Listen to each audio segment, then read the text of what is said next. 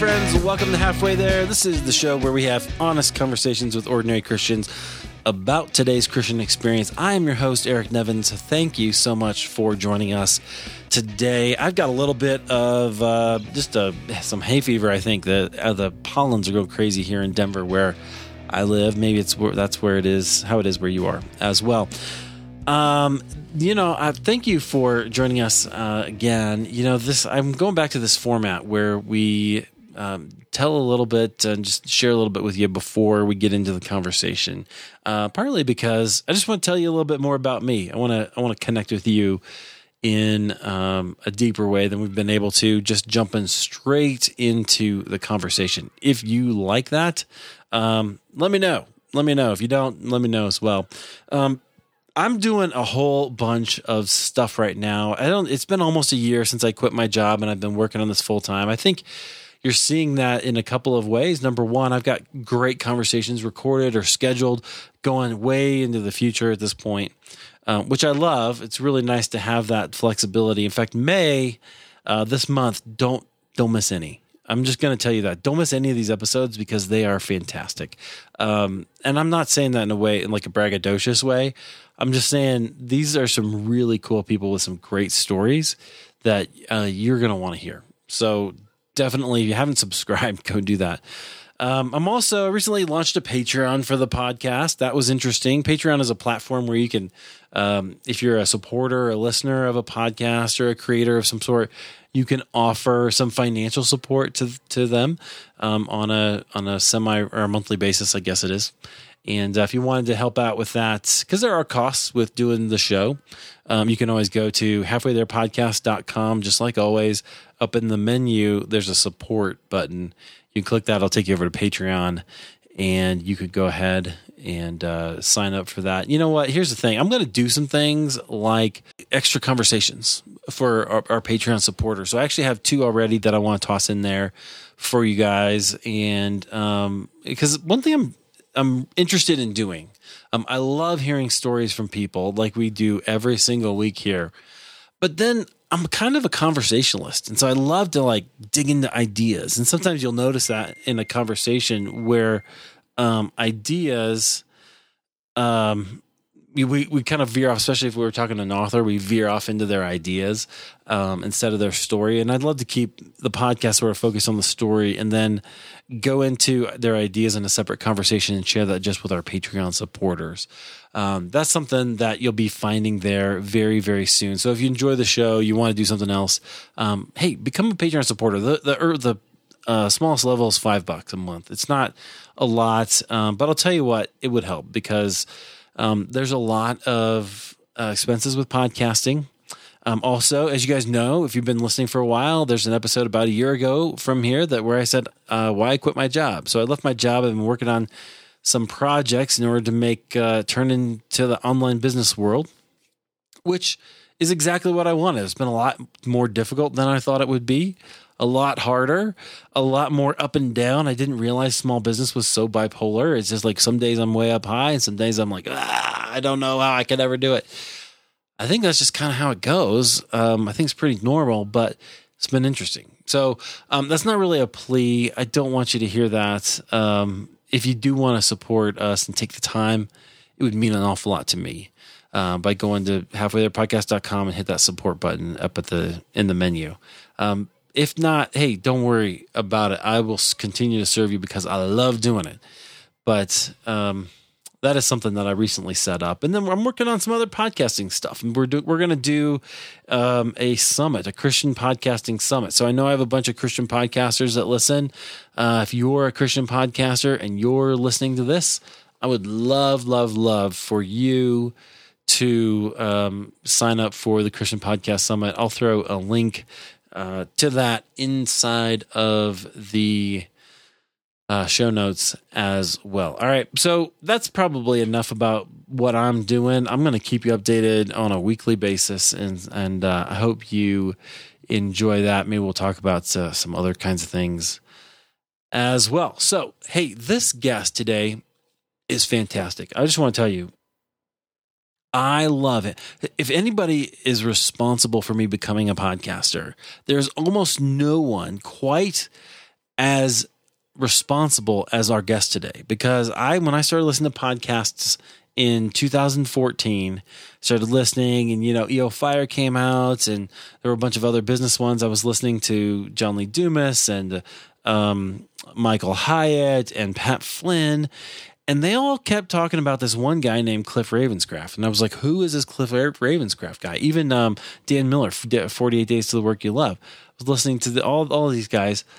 And they all talked about Cliff Ravenscraft. And I finally said, oh, I should probably just listen to the podcast Answer Man. That's what the show was called back then. And so finally I did. All the roads led to Cliff Ravenscraft. And uh, I've really been in his community for a little while now. Uh, in fact, all the like all the equipment I use is stuff that he recommended, uh, stuff like that. So uh, I use and am reliant on Cliff, and I think he his presence in the world is responsible for this entire show, right? That's that's sort of awesome. And I know that I'm not the only one. There's probably thousands of other podcasters for whom this is true. But I wanted to know his spiritual journey because he'll talk about his faith. Uh, he's very open about it. He's never been, he's an open book. But I wanted to know, like, what, how did you get here? How did you get here? And so um, he actually did share that conversation, share that with us in a conversation. And I think you're going to love it. I think you're going to learn a lot. I know I did. I just, even editing it this morning, I was I was realizing how timely and important this message is for us about how to find yourself in Christ. So let's listen to that with Cliff Ravenscraft.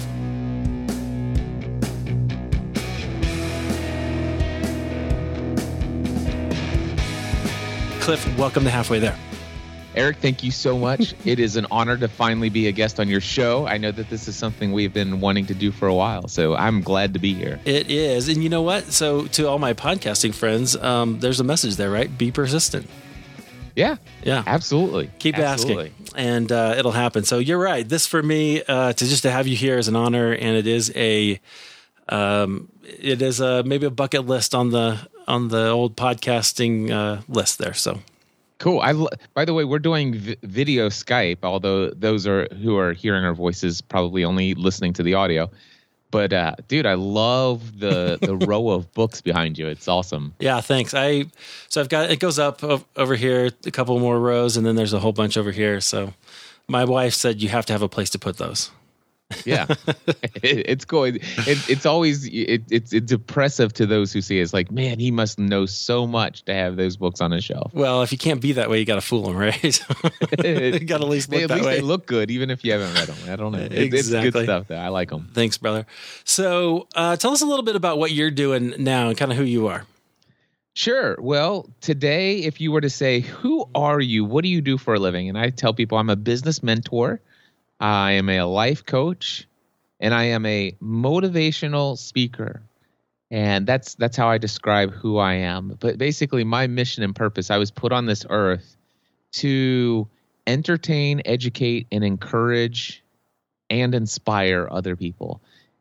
And basically what I learned and discovered is that my mission and purpose is to take all the things that I have experienced, all the things that I've learned, all of my failures and my successes, all, all of my obstacles and the things that I face, everything that I'm learning, I have been called, I believe, by God to share those things with my unique voice, with my perspective, with my way of thinking strategically about all of those experiences, and then teaching people what I've learned and what I'm experiencing in a way that, with the purpose of all of that, I believe that God has called me to equip others to become more of who they were created to be, helping them become free from whatever it is that's holding them back from living their best life possible.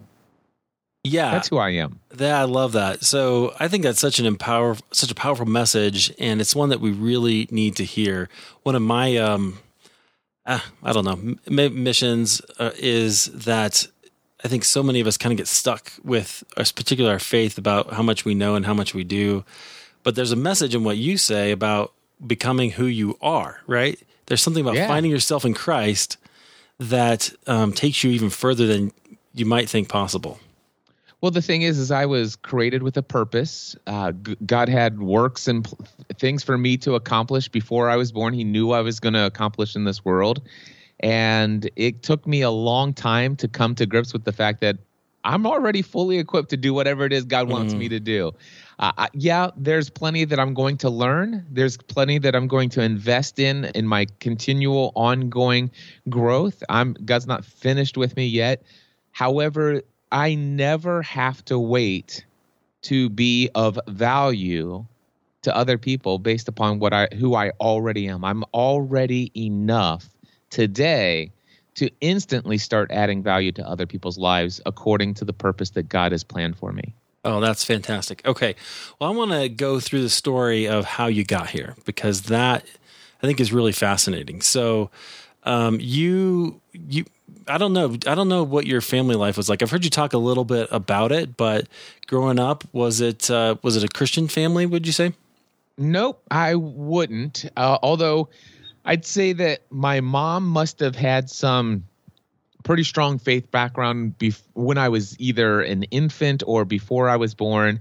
I do know that when I was born, my mom did have me uh, baptized in the Wesleyan Church. So there, are, I yeah. have a baptism certificate as an infant uh, that I was baptized into the Wesleyan Church. So there's that, and then uh, when my mom and my stepdad, that's those are some of my earliest memories I, when my mom and my biological dad i don't remember ever church was never anything in the in the realm of my memories but i do remember that when my mom and my stepdad were together we lived in a neighborhood and they were very open to me attending uh, vacation bible school Mm. with any of my friends that that wanted to invite me. And of course, who would turn down free cookies and Kool-Aid, right? Right. so that so I went I, I went to the Baptist vacation Bible schools. I went to the Nazarene vacation Bible schools. I I'm sure I went to a couple Presbyterian ones.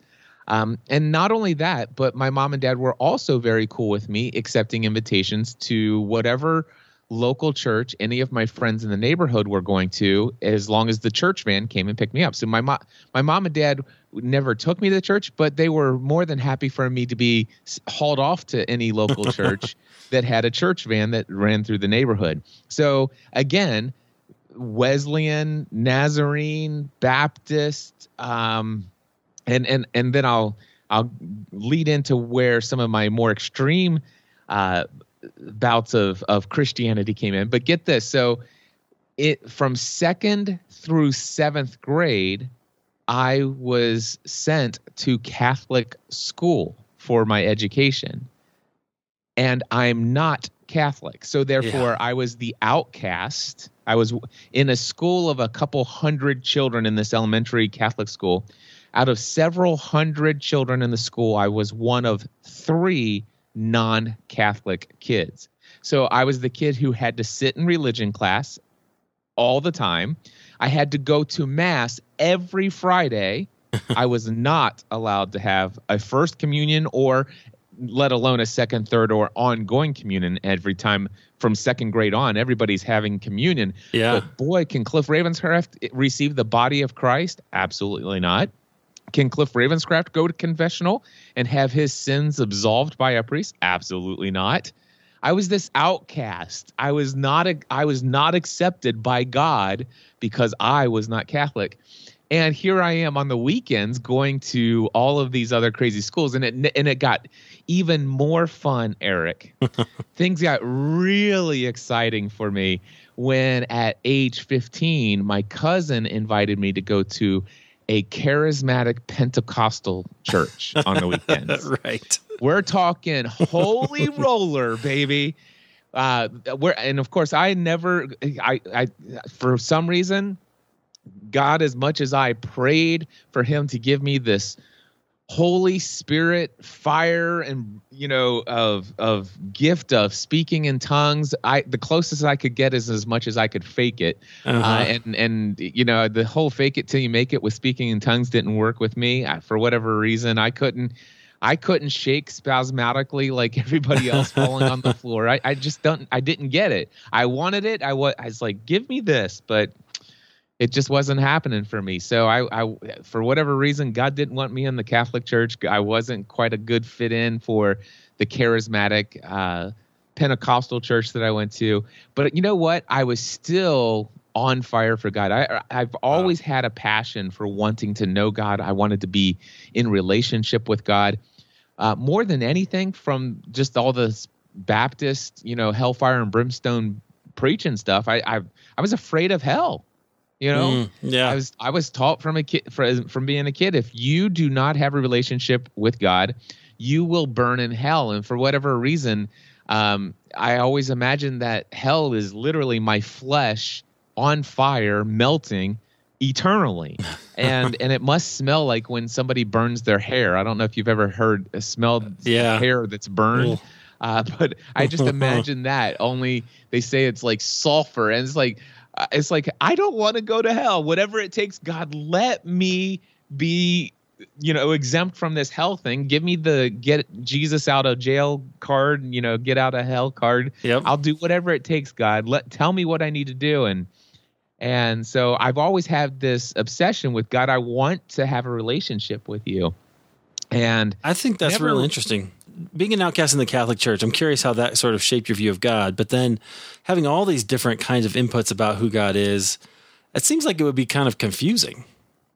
Well, it, it was confusing. Although I can tell you right now, what I love about it, I love my background in faith. Yeah. Um, it, it, it's giving me given me one thing, and that is I feel like a little bit more of the Bereans who were praised for always questioning everything that's ever told to them. Yeah. Uh, because one thing I can tell you is that the the Catholic Church, they're absolutely certain that they are the one true church, and they are right, and everyone else is wrong. The one thing I can tell you about the Baptists, they are the one true church, and everything that they believe in their theology and teach is right, and everyone else is wrong. The Pentecostals, they absolutely are convinced that they are right. They are the one true church, and everyone else is wrong. Guess what the Wesleyans believe? the same yeah, thing. Yeah. Yeah. And, and so the one thing I have learned is that there's no way that any one of these people can be right and everyone else is wrong and and so if anything it's got me to the place where it's like how much if you can be wrong about so much who determines who's right about anything and if anything it's it's caused me to really question well wait a second if they're wrong about all this stuff i wonder if i if if maybe the this whole god things is not is not as complicated as as they've led me to believe that it is and I didn't come to these realizations till I was much older. Um, but I, but he, so he, you can imagine. Here I am. The when I say things got excited, exciting. I mean, I was really. I was like, listen, God, I'll do whatever it takes. I will study the Bible day and night. So I'm studying the King James version, which I'm told by the pro, pro or from the uh, Pentecostal church that anybody yeah. who reads anything other than the King James is a heretic because it is the most accurate translation. Uh, certainly, if it was if the King James version was good enough for the apostles, it must have been good enough for me, right? I, I that's a joke. I know, but people but, sometimes say that, and you're like, "Oh, come on." yeah. So, but anyway, here I am. I'm going now. I will tell you, I can't speak for the the global Catholic Church, but when I was going to Catholic school in the late '70s, early '80s the Catholic Church that I was a part of, the the diocese, if you will, they did not teach that Catholic uh, participants, uh, the, the members of the Catholic Church, should have their own Bible, be reading and studying the Bible on their own. Uh, you know, it's good enough to come to to mass and have the the the the the letters from the Bible read to you and explained by a professional. You shouldn't be doing this stuff on your own. But here I am studying the book of Revelation at home on my own with mm-hmm. Bible study materials. And of course, I'm showing up to to religion class with my Bible with questions for my teachers in, in Catholic school. So I had all kinds of fun stuff. yeah, that went over well, and, I'm sure and, and by the way, not to mention the fact that by the time I'm a teenager, my mom and my stepdad are starting to go to church, and every now and then I'll go to their Baptist church with them. And I was part of, they're part of a, I don't know what it's called, um, but it's a Baptist church where, quite frankly, the the pastor was very well known for expressing beliefs that the Catholic Church was the church in Revelation uh, which was going to be give to give birth to Oh. the Antichrist. Okay. Right. And, and so, oh man, it, it you talk about somebody who had so many different teachings about God, who He is, what He requires of us. One thing I can tell you is that every realm of Christianity that I that I was brought up in, that I had as influence, it was all 100% what could be fit into one box and it was and I I call it performance based Christianity. Mm, yep. It was all performance based Christianity and I grew up believing that I needed to perform for God. I if if I can say that that there's one thing that I that was that all of those religious backgrounds taught me is that for me to be in a right relationship with God, I had to do what God, what I know that God wants me to do, and I had to avoid what God wants me to avoid. And if I do what God wants and I avoid what God doesn't want for me, then I am in a great standing as far as my relationship with God. And I was also taught that if I sin, either by doing something I shouldn't do or not doing something I should do, then that I have willfully or maybe unwillfully, unintentionally, un- unconsciously, I have allowed myself to have this wall that's put in a rela- in between my relationship with God that God can't look upon me because he can't look upon sin. And of course, some of this comes from my you know Catholic background. I Yeah. was taught about the the menial sins and the mortal sins. Sounds so dangerous.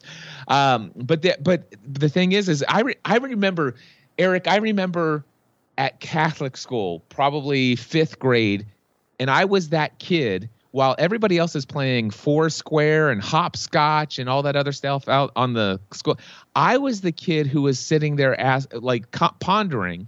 I was sitting on the sidewalk outside at recess, and I remember this clear as day.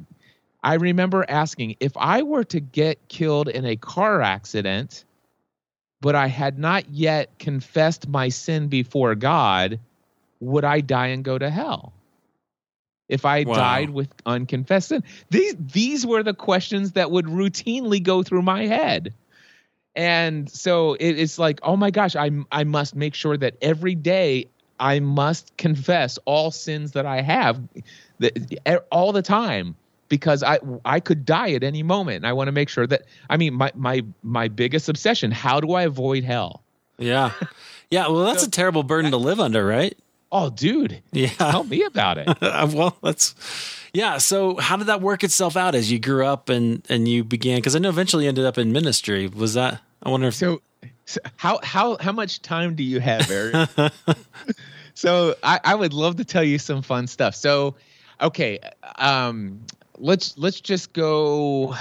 Let let's go to when I start dating this one girl. I her name was Tammy. Um, it actually so we go i go through this entire childhood young adulthood teenage year kind of thing with this feeling like i'm pretty sure i am a christian all right Mm. I'm, pr- I'm pretty sure i've checked all the boxes that needed to be checked to get me out of hell you know it, it but it's kind of like one of those things where you never know until you get through customs and then all of a sudden it's like is there this one form that i forgot to fill out Right.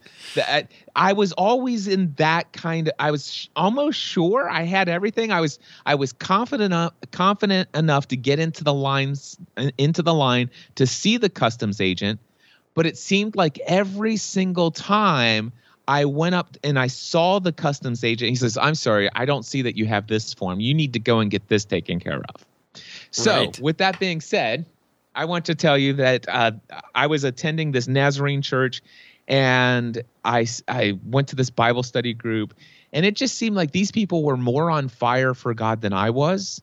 And it seemed like they had something that I didn't have and, it caused me to question. It's like, wait a second, I was in line for customs. It's it's kind of like I was in line that if I die, I'm I'm pretty good. I'm pretty sure that the customs agents. But then all of a sudden, I saw it seemed like if you can imagine, I went to this weekly Bible study group where all these other teens were going, and they seemed so much more dedicated to God than I was. They seemed they seemed to have so much more passion for God's word than I had.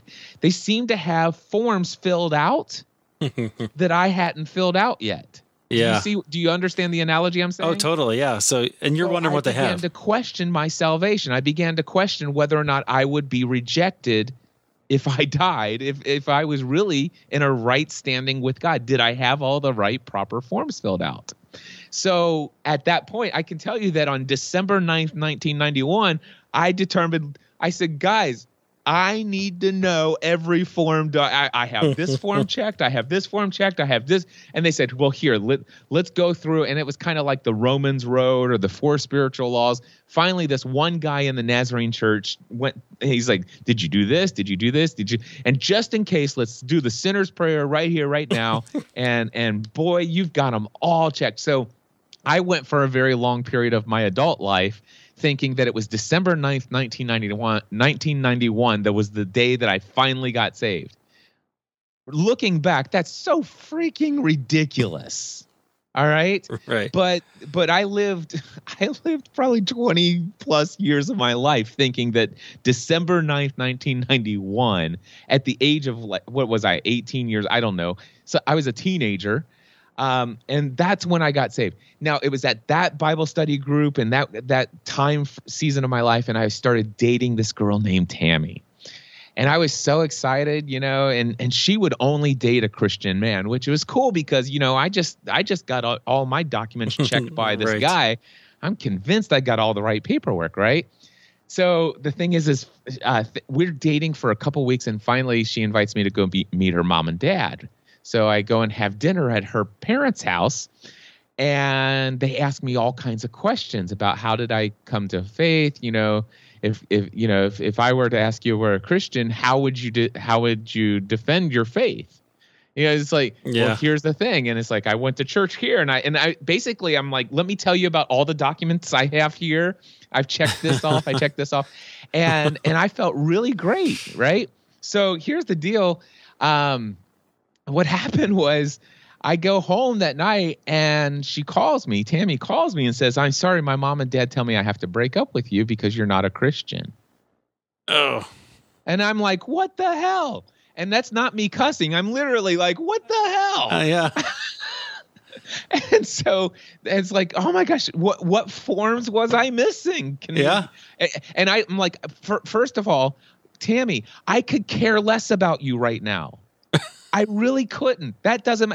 Please, please tell your parents. I need to know what forms I'm missing, because going to hell mean uh, not going to hell means a whole lot more to me than being able to kiss you on the lips the next time I see you. That mean, I- what, tell your parents. I need to know what I'm missing.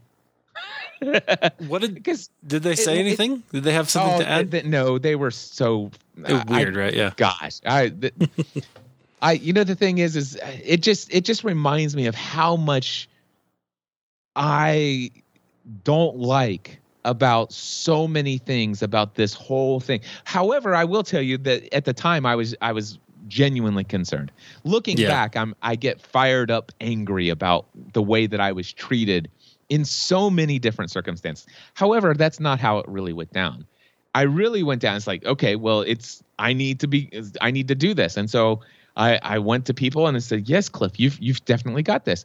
And when I became when when I felt certain at that time, I wasn't concerned about what relationship I had with any girl. I was only concerned about I became on fire for God. And I'm like, okay, now I have more I have more passion and it was all about performance, right? I have more passion for God than any of these people I've been going to Bible study with. They thought they were passionate. You ain't got nothing on Cliff Ravenscraft. Let me show you. You tell me what we're gonna do, and I'm gonna do ten times. You you ask me seven, I'll give you Oh. seventy times. I'm gonna do everything. So I started. I- I became an overzealous, uh, just like crazy, insane disciple of Jesus Christ. And I was like in the Nazarene I was I was attending the Nazarene church and so I was like I was devouring everything. Tell me what I need to do. And it's like you need to read the Bible every day. You need to go to church every day. You need to you need to do uh you need to pray every day. You need to do all these things. And I'm like I will do them and then some. And I just became this overzealous uh, Christian who tried to live the perfect life based upon even the teachings of sanctification. I was going for entire sanctification, you know? And I'm like, I'm going to live the perfect holy life. And I felt like so self righteous. And I felt rightfully low, rightfully so. I mean, I'm doing everything right until I meet a different girl. And Eric, without going into too much detail, after a couple of dates, our relationship started to go places that those relationships aren't supposed to go. Yeah. And and then all of a sudden it's like, okay, well, I've obviously now screwed up. God must hate me. And um things got so out of whack that I decided to leave the church. I left that girl and I said, "Listen, I I can't I can't I cannot live up to the standards that God requires of me. Forget it. And so then I went off to college and started drinking every night and smoking pot with everybody, joined a fraternity and said, wow. screw the whole church thing. If I'm uh-huh. going to hell, I'm going to have fun. if I'm going to hell, I'm going to enjoy it first. Uh, I might as well. I mean, yeah. I, I'm going there anyway, obviously. Right which is interesting. I mean, that really is the the you know the outcome of that whole thing, right? If I'm going to try to live up to this and earn my way, essentially, then you're not going to make it, you know. And Paul makes yep. that point. So interesting. Okay, so you, what brought you back eventually then? Okay, so then I meet this girl named Stephanie. This is a couple uh-huh. years into college. I meet this young girl, Stephanie. Today she's my wife. We've been married for well over 22 years now. And um, she happens to be attending an Assembly of God church. So I want you to think about how charismatic the Pentecostal church that I was. Uh-huh. And I want you to multiply the char- charismatic emphasis on everything by about 3000%. right. I mean, I I'm telling you this this church was more care I mean, I walked in Stephanie and I were dating for a couple weeks and again, I'm outside of the realm of, you know, all this other stuff, right? So I I'm like I'm I'm full backslidden heathen man, right? Mm-hmm. So I walk into this church and I physically feel the presence of God in this place because it's just all wired up in my brain that that this is how it's all going down. I felt spiritual a spiritual presence there, and I'm like I'm like I don't know that I should be here.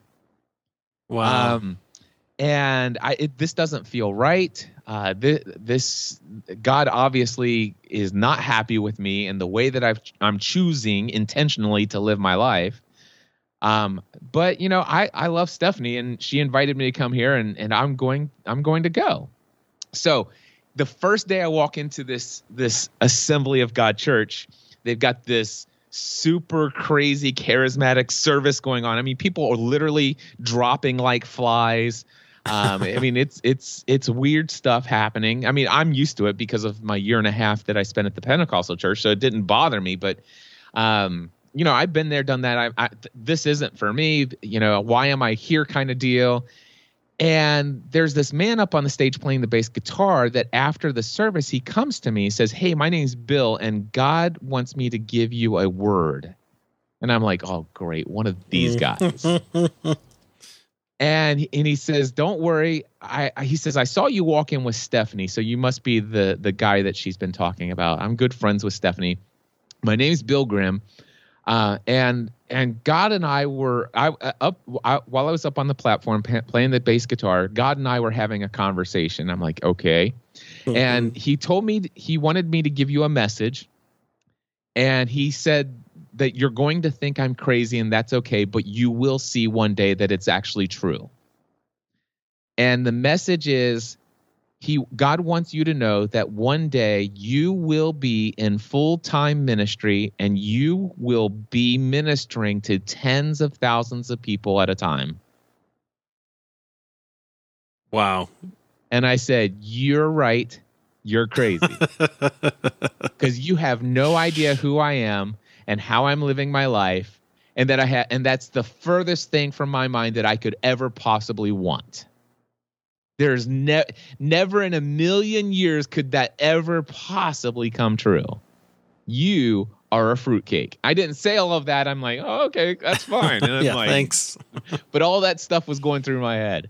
Tens of thousands of people. Give me a break. It's Oh. kind of oh. funny though if you think about the fact that today Yeah. I'm actually considering what I do. I'm pretty much in full time ministry and I routinely reach tens of thousands of people on a consistent basis and have done so for Yeah. more than a decade now. Yeah, that's super interesting, right? So what he said did come true for you. And I know one of your goals is to to have a stadium event, right? To have a really big event. Yeah. So getting there, I mean, that took some time though. Oh yeah. So what happened was um, Stephanie and I started talking about, um, the, you know, a couple, probably about six months later. Stephanie's starting to hint about getting married, and and I'm starting to warm up to the idea. And I'm like, but listen, I, there's no way I could be the husband. I I have some beliefs about marriage, some very strong beliefs about marriage. My mom and dad were divorced when I was young. My bo- mom and my bi- biological dad. Um, her mom and her dad were divorced. I, I said, listen, if we get married, divorce is not an option in my mind. Um, I believe it's a covenant that that lasts forever. And quite frankly, I'm not living my life in a way that I feel that I'm able to keep that kind of commitment to a woman. I, I- just don't think I can. I, I don't believe it's possible for me to keep that kind of commitment on my own. I literally do know that it would require that I be that I at least be in a right relationship with God for me to be able to live out the life that I would want to live as your husband. So, with that being said, I'd be willing to start talking about you and I getting married if you and I were to commit to something crazy. I said, There's only one time in my life that I've really felt that I was really in a great place with God. And that was when I was a part of a small group Bible study with other like minded people around my age. And here's what I'd like to propo- propose I'd like to propose that you and I begin hosting a weekly Bible study group for young adults our age. And if we can pull this off, then I'm willing to start talking about a date for us to get married. But that's what I want.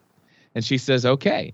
And the thing is, we weren't necessarily members of any church. We weren't members of this Assembly of God church.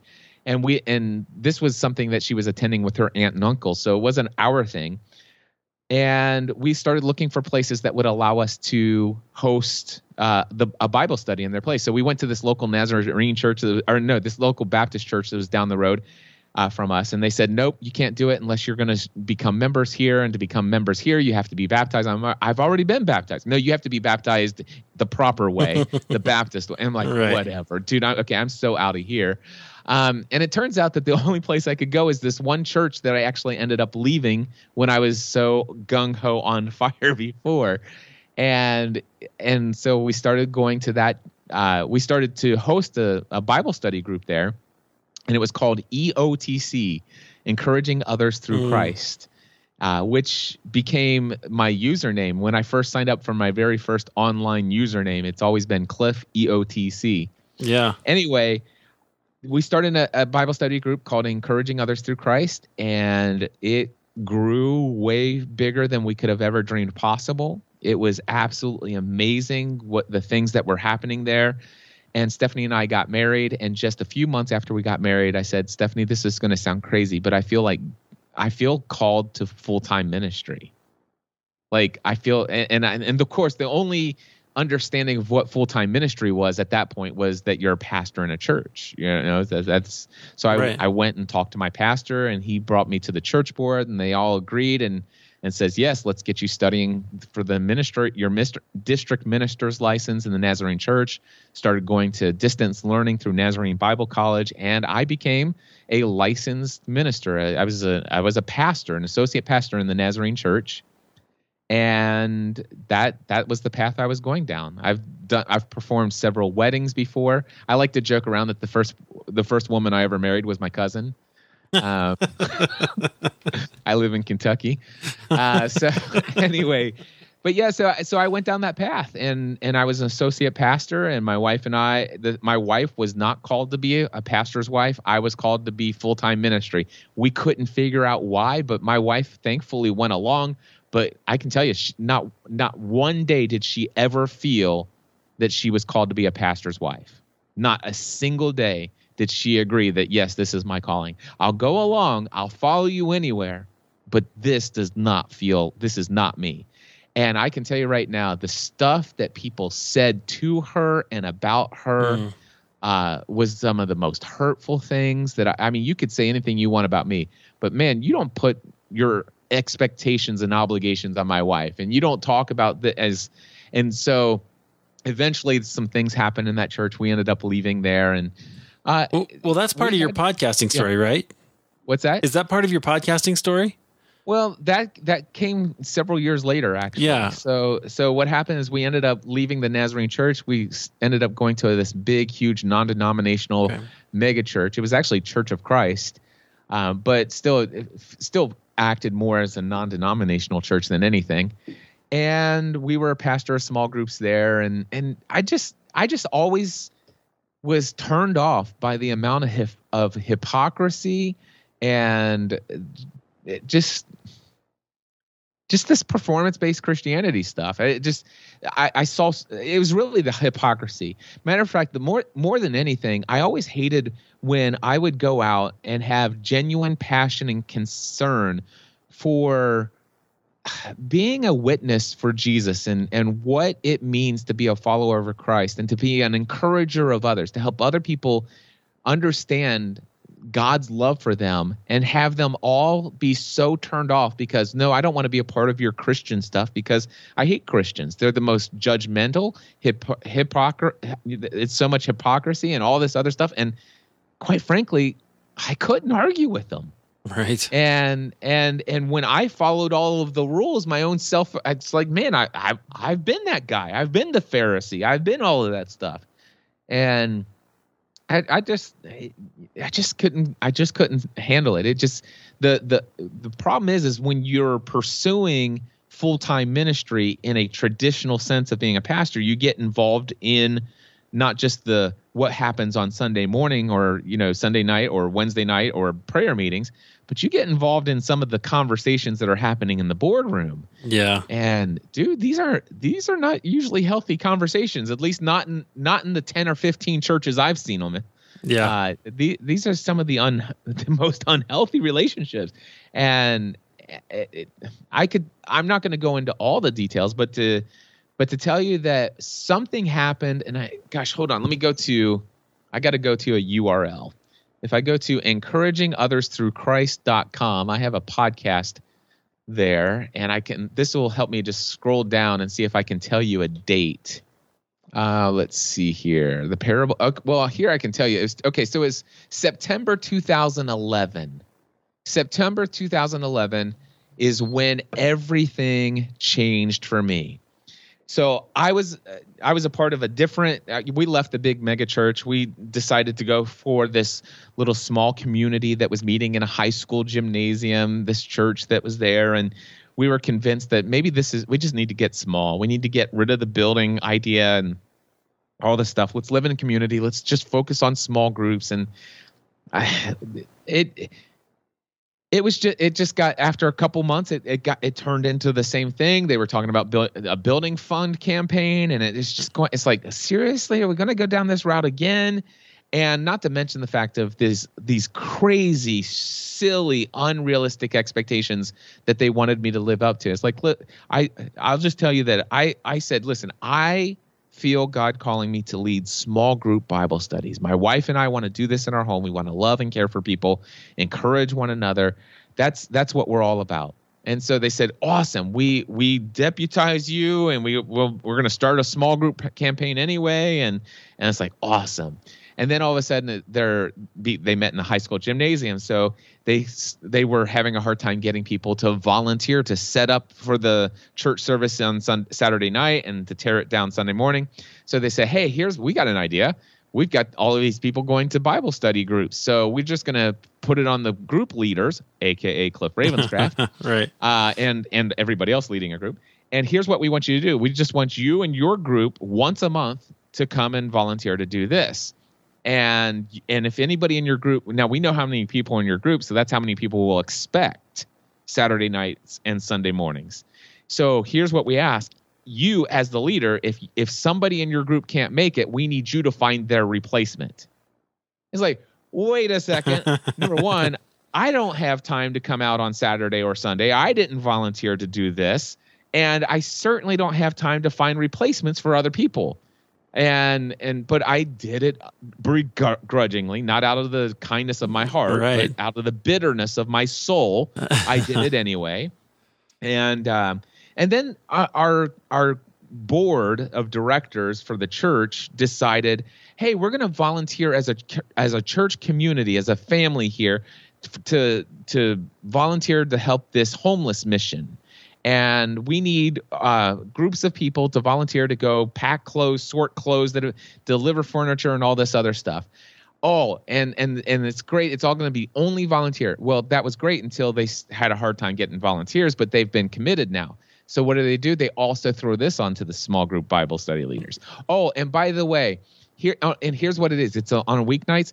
We want you to take one meeting per month. So you're meeting four times a month. One meeting per month instead of having your Bible study, we want you to use that meeting where you all go to volunteer here.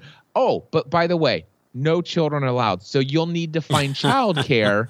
and right. if anybody can't come, you also need to find a replacement for them. Like I'm like, I finally went to him and I said, listen, this is ridiculous. I don't want special treatment, but if you are going to continue to do this, I need to step down. And when I was told that if you do not do this, it clearly communicates that you must not love God. I said, mm. no, it does not communicate that. It clearly communicates that this is not my calling. It's not my gifting. It's not where I feel led to give. And it's pulling me away from what I feel called to do to serve God. And I quit and I'm out of here and I will never come again. In September of 2011, I stopped going to weekly congregational gatherings, and I will no longer call them churches. Yeah, yeah, we which, which is church. powerful. That's right. Yeah, I've I find that I, that idea really powerful. I think it's it's a good change in vocabulary to to rethink about how we are the church, not just uh, not the building. Yeah, it, I I'm okay with the with the concept of the local church. The and basically it's the it's a local gathering right of the church, but that is not the church. The building is not the church. Um, and man, I I just got to tell you, I, it just I finally said I have been deceived, and and here's what I will tell you there was this pastor friend of mine who was a heretic that I was told that I should never listen to uh, because he was a Calvinist. You see, when I started studying oh, yeah. for ministry, I'm studying from the Wesleyan Arminian line of theology. Right. And if you're Wesleyan Arminian and you're studying theology, you know that the Calvinist followers are heretics. Yep. They preach heresy. So here I am. I meet this guy uh, at, through through Dan Miller, author of the book Forty Eight Days to the Work You Love. I meet him on a cruise, and I love this guy. His name is David Foster, and he's a pastor and he's a Calvinist. And I start listening to his podcast, and he starts saying stuff like, you know, a lot of people think that they have a relationship with God, but in reality, they don't. He says a lot of people think that they have a relationship with God, but what they have is one of three things usually, or sometimes multiple of the three things, but it's not a relationship with God. I'll never forget this podcast episode I listened to. Is the first time I, I said, it's like, wait a sec, I thought December 9th, 1991, I had all the paperwork, it's all been checked. You know, I had all the stamps in my passport ready to go. But then all of a sudden, David Foster starts talking. He's like, listen, here's what happens. People think they have a relationship with God, but here's what they usually have a relationship with an institution or a relationship with information about God or a relationship with a moral code of conduct. And here's what I realized wow. from the time I was a kid, I had a passion and a, and a desire to know God and to be known by Him, to be accepted, to be loved. And I've always sought Him from the time I was a kid. And now, if you were to ask me, when were you saved? I, I have no idea. You ask God that. All I know is from the time I was a kid, He's loved me. So yeah, and and you have sought him, which I think is really really powerful. It's you know there's yeah. a lot of places you've tried to find him, but uh, you know you found you were always after him. That's that's what he wants. Well, the thing is, is I was always after him, and then I can tell you for a fact that I know it was it was 1991 december 1991 it was the first time there was never a question in my mind whether or not i had found him and been found by him. First time in my life i knew for a fact then that i had that relationship. I had never been i if you look into my senior year yearbook. I don't know if you guys had yearbooks oh, yeah. at high school. Oh yeah. At the end of the year, you get your yearbook and everybody writes like little things. They sign little they sign their names and they say a little thing about you or whatever. Uh, one person wrote in my yearbook, Cliff Ravenscraft, most likely to be the next Billy Graham. That's how people wow. knew me in high school. Wow. All right. Yeah. So so that that's what that's the kind of pe- I mean, I was on fire it and it was genuine. It wasn't it wasn't performance based. It it was real, authentic love and zeal for God. All right, and a passion to help other people experience the undying love of God. And when I said, "How do I get more of this?" They said, "Cliff, what you really need." By the way, the answer is you already got it Okay. Right. Yeah. But no, did I hear that? No, I didn't. They didn't say, Cliff, you already got it. They said, Cliff, what you need is to be more committed to coming to church Sunday morning, Sunday night, mm. Tuesday night prayer meetings, Wednesday. And it, by the way, if you can volunteer to be a part of a couple of these things, pretty much spend as much of your life here at this building every day of every week, that'd be great. Number two, read your Bible every day. Make sure you always are studying everything you need to you can possibly know about God. You need to be so, always learning something new about God. Um, and all the, also avoid this, do this. Take this Nazarene manual, study it, learn it. It will help you avoid straying away and losing that relationship. And and basically what happened was through the course of all of this in my entire training and what I've been taught, I did have a genuine unfiltered relationship with God and I traded it. Now, I did God never left me. But I left my side of the relationship pursuing him and I began to instead I pursued a relationship. I had an affair with the institution of the church. I had mm. an, an affair with information about God, and I had an affair with a moral code of conduct. Wow, that's powerful. That, and I think and, I don't think you're wrong either. I think that a lot of people do that. They fall into this. Uh, in September 2011, I said enough is enough. And so here, so I, I, I hear this podcast from David Foster, and I said, dude, I, I basically everything I just shared with you, I wrote that in an email to him. He says, dude, let's get on a phone call, and we started having conversations like two, three times a week. And and I and he said and David Foster by this time he's listening to all my podcasts and at the time I'm I'm recording like 7 to 15 podcast episodes a week about all these different shows but he's listened to my about the church podcast which became encouraging others through Christ he was listening to my podcast answer man and also my pursuing a balanced life podcast so a lot of this content he was listening and he heard me talking about my angst about all these things that i'm experiencing and this is a guy who is a pastor and he says cliff can i give you some advice And I and I said, "What?" He says, "Run." and I would I said, "What are you talking about?" He says, "Run. Get out of that church, run away from it and never look back." He says, "I'm not going to tell you that I'm speaking for God, but I am going to encourage you to do something. I want you to consider this. Never in your life again do church work. Devote the rest of your life instead to the work of the church." Wow. And that has been what I have done. I I refuse I will never do church work ever again. And today and ever since 2011 I have been fully devoted to the work of the church that God has put onto my heart and I I tell you I've never experienced more freedom. And and the the thing is is I still had all this guilt. I'm like but dude I I'm okay I can I can break up. You know yes I had this I had this love affair with the institution. Guess what? It's real easy to break up. She was a nasty one. You know she smelled funny. She smoked everything. It's like man I I can trust me. Me me and the institution that one's easy. All right? By the way uh, the the information about God. I'm kind of lazy. Uh, it was a lot of work to keep up with that one. Quite frankly, I, right. I, can, I can get rid of that love affair as well. But man, I feel real guilty about giving up the the love affair with the moral code of conduct. This yeah. one does this one doesn't set well with me. I was like, dude, I'm struggling. You don't understand. I I am still struggling with sin in my life. It's like are some sin that he goes, Cliff, dude, Ain't nobody out there that's living a sin free life. And guess what? It's all forgiven. Past, right. present, future. Right.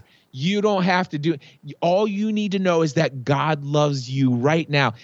Just give up on living the sin free life and never worry about that. Get to the place where it's all about just you and authentically accepting God's unending love. No height nor death, no angel nor demon, no, there's nothing in existence, including any and all of your sin, that can keep you from the love that is in Christ. It's all grace, dude. And, and I'm like, are you sure? I mean, I, I, David, I want you to know. So you're telling me if I willfully sin 10 times a day, seven days a week, every week for the next five years, I'm under grace. yes, and he loves you you know what? And until you are in that kind of relationship where you ex- embrace that freedom w- wanting to get rid of the sin in your life for any other reason just because you know that it it it's not right for you and why he wants it you not to have that for you to give up any of it just because you feel guilty or that because you're going to earn his love that's not really what it's all about. So yeah he would much rather have you continue to sin than to stop sinning because you think that that's going to how he's going to accept you. Because it, you're ex- and it took me, it took me months to wrap my. It took me months to break up with the moral code of conduct. But I, I got to tell you, Eric, I am blameless. I am holy and I am righteous, and it has nothing to do with anything that I do or do not do. I am loved. I, God doesn't just love me, God is thrilled with me. Mm. And I embrace that grace. And I've never had so much more love for other people and acceptance of other people for exactly who they are no matter what they do to say to hurt me, to harm me. Uh, I have never been able to be so free to give grace to so many other people than when I finally understood the joy of living inside of the grace given to me by God. And that, my friend, is the freedom that I live in today. Yeah, I love that. That what a powerful story. That's uh that's quite the journey from all the way in the beginning, but wow, Cliff. So tell me how does that work out in your day-to-day life now? Well, what do you mean? I'm just curious like so how do you cuz so this was you said Let me ask you this. Yeah. Let's let's just imagine this. All right? Let's go back to the 1800s. Yeah. All right? And and I decide for me and my family we want to move west.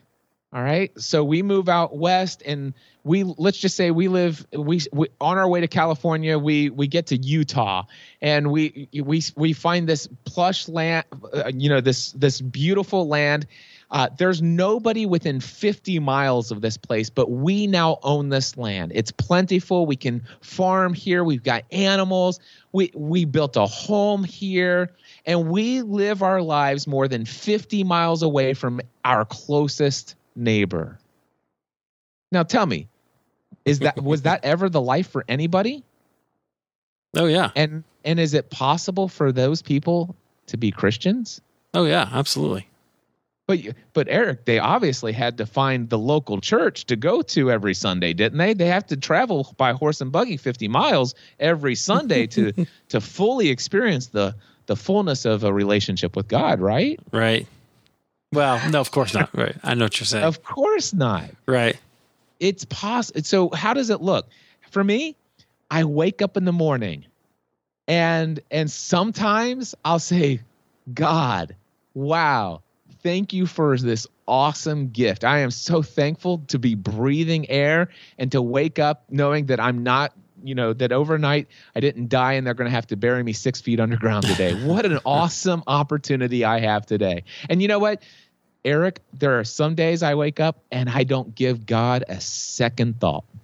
He doesn't even cross my mind. I get up and take for granted everything that is there. I, I just go through my day. It's like, oh my gosh, I can't believe that this. I, I've got to live like with this now. You know, it's like, woe is me. Yeah. You know, and Yeah. and and sometimes I don't even think about how much God has given me. But you know what? Every day, whether I acknowledge God in all the awesomeness of everything that He has given and provided me, or whether or not I get up and take everything for granted, I'm still every day. Mm. His mercies are new. It's all under grace. And it's not when, when God looks at me, he doesn't look at me for who I am. He looks at me for what what has been imputed on me through his son Jesus. Yeah. I'm covered. My bill has been paid. It's like, dude, Cliff, don't worry. I got this one. I got you covered. I got this friend named Jesus. He all, he's co- he covers the bill everywhere I go. And it's like awesome. You know, and how does it look? You know, I, I'm having a conversation with you. Of course, I'm doing most of the talking because that's who I am. I'm having fun listening to you, Cliff. I I love. Uh, yeah, I've spent a lot of hours listening to you, but I I just appreciate um, your vulnerability and your authenticity, and um, you know, I think if we could develop more of that in the church, we'd be a lot better off. What do you mean in the church? We are the church. Well, you're right. You're right. You're right. Okay. I, I just mean, so I still go to church, or I still go to my institutional church, right? You still go to a weekly congregation, congregational gathering of the saints. I do exactly. That's so, awesome. I love that you do that. Yeah, but um, but I. So anyway, authenticity is a thing that I that I wrestle with sometimes. But you know, just letting letting that, just dwelling in that. So I I appreciate that about where you are. Well, the, the thing is, is I it, it didn't come easy. It, none, Right. of, none of this authenticity stuff came easy until I finally understood. I, I I got to the point where Eric, I quite frankly could not give a rip about what anybody thinks about me. I really don't. Yeah. I I I you I could give people you can email me you can email me cliff at cliffravenscraft.com and tell me what you think about me. You can my email or my PO box is 482 Hebron, Kentucky 41048. Send me all your hate mail, your love mail doesn't matter to me cuz guess what? I'm covered by this guy named Jesus. And and you know what? My passport, I don't even know where my passport is. Guess what? Jesus has got it. And when I get to the border patrol up in heaven, Jesus said, dude, here's his. Trust me, I got him covered. Here, here you go. I don't have to worry about any of it anymore. Yeah. All very is cool. grace. That that's the power of finding your identity in Christ. Yep. Finding And- yourself there. Th- you know there's so much you know i i, I want to go back to this question because i want to get to the heart of what because this is a question that i have a lot of people it's like how do you live out the faith without the weekly congregational Yeah. gathering because that's the heart of the question i think right Well, kind of. I mean, so I I was really. I don't. I don't question that at all. I, mean, I, I get that. Um, what I was wondering about is what that actually looks like in your day to day, and you kind of talked about that a little bit. Some days I'm I'm grateful, and some days I'm not. Yeah. Well, here's the th- here's the thing.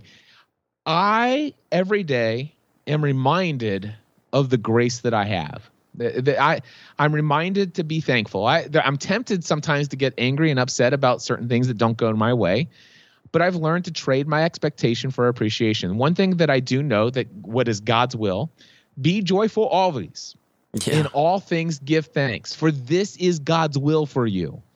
you want to know what God's will for you is to be thankful every single day. In everything give thanks. And to be joyful always. That's that's that's my desire is to experience that. Do i experience it every day? Absolutely not. But i'm reminded when i'm not joyful mm-hmm. that hey there's no reason for you not to be joyful. You woke up this morning you're not dead. You know just spend some time focused on all the amazing things that you have to be thankful for. Wow. This is incredible. So the other thing is is how do I live my life and faith with other people? Just going back, let's just say I lived on that that that out in this farm and the closest neighbors 50 miles away. Well, just imagine. I just, by the way, the, read the book. Re, have you ever heard of the book called "Redeeming Love" or "Redeeming Love" by Francine Rivers? Oh yeah, yeah, absolutely. My wife loves that. And, yeah, every everybody's wife loves this book. I, have you read this book? I haven't. No. Eric, dude, I'm going to tell you that this book has the potential of being more powerful in your life than all of those other books up on your shelf behind you combined. Nice. It, it is a fiction novel. yeah, right. It is it is it's almost a modern day except for it's it's the, you know, colonial period or whatever, mm-hmm. uh, gold rush period of of California, but it's it's like a modern day telling of of the book of Hosea. Oh, you know, nice. where Hosea's been, you know, told to marry a prostitute. But anyway, I want you to think about this this character who is in this book and and there are travelers that travel along the road that goes past his house and and people stop in and and and they they have this this interaction of brothers and sisters in Christ doing life together for a period of time. People come into their lives and out of their lives. And and and for me, I have by the way, I'm I'm a part of a a weekly mastermind group every single week. Uh, since October 2010, I've been in a mastermind group with uh, a group of other Christian men. And we do not, we are not a local congregational gathering. Uh, but I can tell you what, I'm in a, I, we are the church and wherever two or more of us gather together and we do everything we do in his name our biz- we are all business owners so we're all very much focused on our business but everything we do including our business life is is for christ. It, it's it's our faith is not a segment of our life. Our life is derived by our identity in christ See, we we are mm. who we are in Christ, and that's everywhere. It's in all areas, including business. And so I I'm in a weekly relationship with five uh, or yeah with five other men every single week. I facilitate two different paid mastermind groups where um, I would say that 95% of the people who are in my weekly mastermind groups, the two that I facilitate currently, 95% of them are Christian as well. And we have lots of wonderful faith based conversations there. Um, my clients, I would say that the people that I do one on one mentoring with, I would say probably about 85 to 90% of those people who hire me one on one are are Christians. And what's funny is is how much impact and influence I have in this world with those who have always been turned off by Christianity, but all of a sudden seem to be more interested in who this God is that I serve because it seemingly is different than the God they've ever heard of before. Yeah. And I'm like, this is powerful stuff. So that's what my day to day life is. My day to day life is people coming into my life. Some people I have regular, ongoing, weekly relationships with, and some people I get to experience maybe two or three weeks of doing life with them, and they come in and then they go away. I have workshops where people come into my home here for two and a half days and and for two and a half days they get a whole big huge gigantic dose of who cliff ravenscraft is what my philosophy of life and faith is and they and they're encouraged by it and then they go and then i may not see them again or maybe only a couple times every few years here and there that's what my life looks like Yeah, that's awesome. I love that. Um, okay, uh, so I want to ask one more question. I don't want to keep you if you if you've got to get going. oh no i'm good Okay, um, but I do want to ask about. Well, I, I guess maybe you just addressed it, but because I think what what you're describing is the idea of so you've you found yourself in Christ, you found that definitively, and then that freed you up to love others through Christ, and to to Ah, go into that. hold on Yeah. no there, there's a step in there that i want to point out Are you Okay. ready for this Yeah. i'm going to download this one to you guys Okay. All right. I had to, I found my identity in Christ. And the most essential thing is that it freed me up to love me. Ah, yes, yes. See, I, until September of 2011, I loathed myself. You know why? Because I was my worst, uh, my my own worst enemy. I was always the one who was throwing up obstacles, building brick walls between me and God. Yeah. Me and my uncontrollable sin was the cause of all anxiety, pain, and suffering in my life.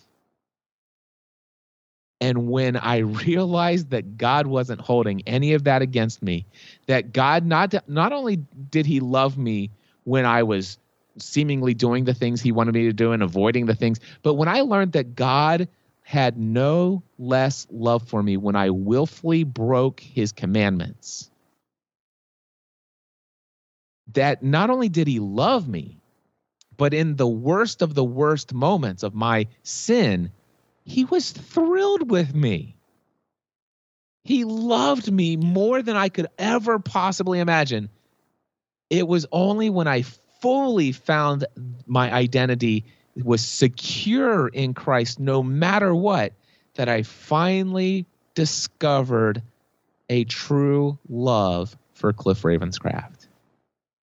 And it was only then that I could fulfill the second greatest commandment in the world.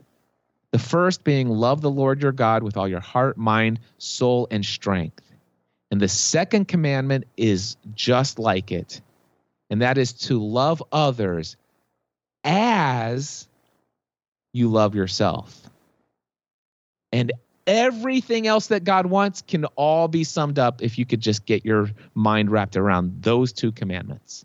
Yeah. And that is what I live my life by. Yeah, I, that's a great distinction and a great step.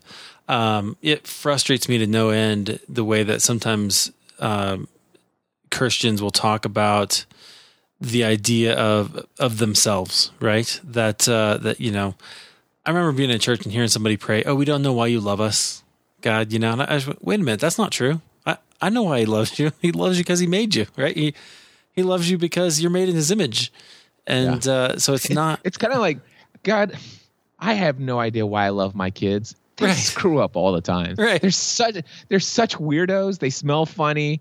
Uh, they they you know they don't change their they don't always wear socks and their their feet man when they take their shoes off as a teenager. I have no idea why I put up with these kids. right I really don't. But I have to love them. right, yeah. That's not how I treat my kids. No, nobody does, but we expect that God treats us that way, and that just it's not And- and- okay. And, what we and It's in damaging. What we're doing is we're saying we're better parents than God is. right. I don't think that yeah. Yeah, why would we do that?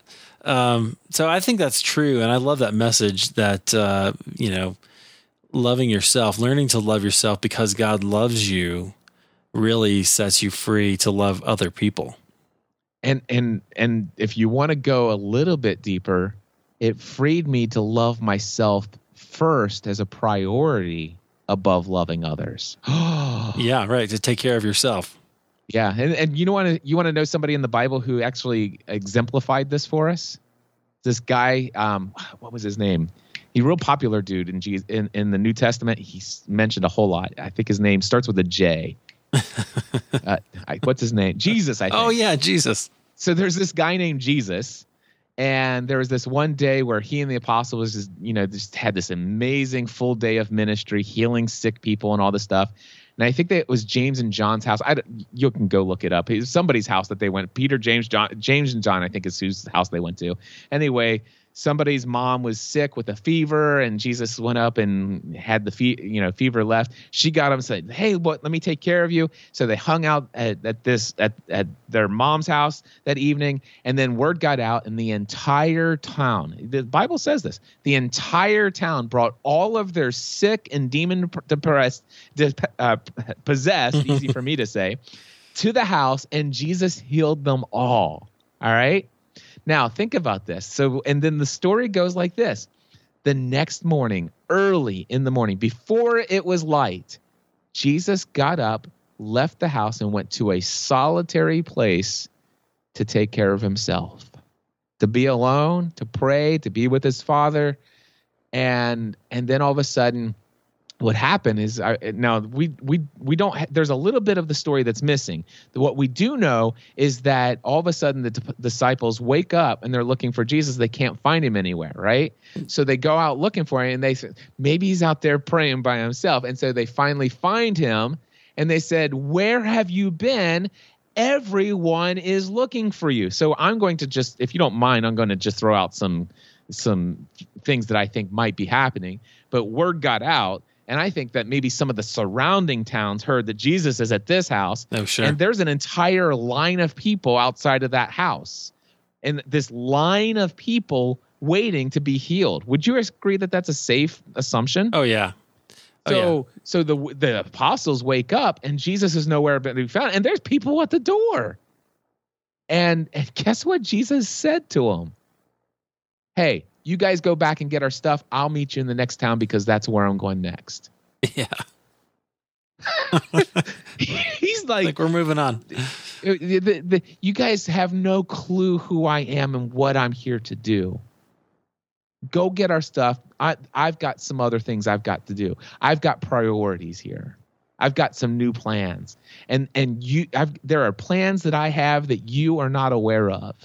And yeah, I know that you're like, what, what's he doing? He's got all these people here that need to be healed. How does he do this? What are we going to tell these people? I mean, that's all not in the scripture, but I like I like to kind of sit down oh, and yeah. think about it. But one thing I do know is he got up early in the morning and he's like, and you can, I, I, I would imagine Jesus probably would understand that when he got up this morning, if he didn't if he didn't get up and leave and go and have some time alone, that he'd basically have to spend the entire day there doing the same thing you know, all day long. And that's like, dude, I I need a break. I need to go do some other things. I got stuff to do.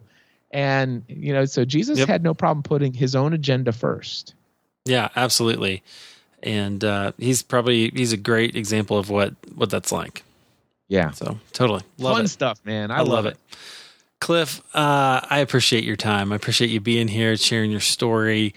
Friends, you can find uh, links to everything we mentioned. I'll put Cliff's website in there. I'll put uh, a link to Redeeming Love by Francine Rivers, which now I have a mandate to read.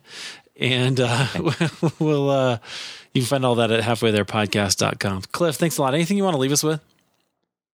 you know what here I, I, will i will leave you with this I, I would encourage anyone hearing our voice and especially the men to read the book redeeming love. It is it is so written for women. Uh, and and it is it is a women's fiction romance novel if, of all things. And and i will tell you it's one of the most powerful faith building pieces of literature i've ever read. Redeeming love by francine rivers.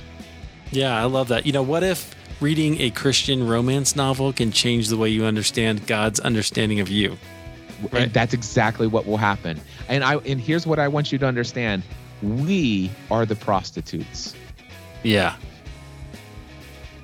I, I, that's it, it, it will be easy for us as men to think and to put ourselves in the lives of this very uh, very righteous man who is following God's direction. It's like, yes, that's that's us. That's us putting up with no. We, my friends, we are the prostitutes. All right, awesome friends. Go pick that up. Uh, again, there's a link at halfwaytherepodcast.com. Cliff, thanks for being here. Thank you, man. I appreciate it.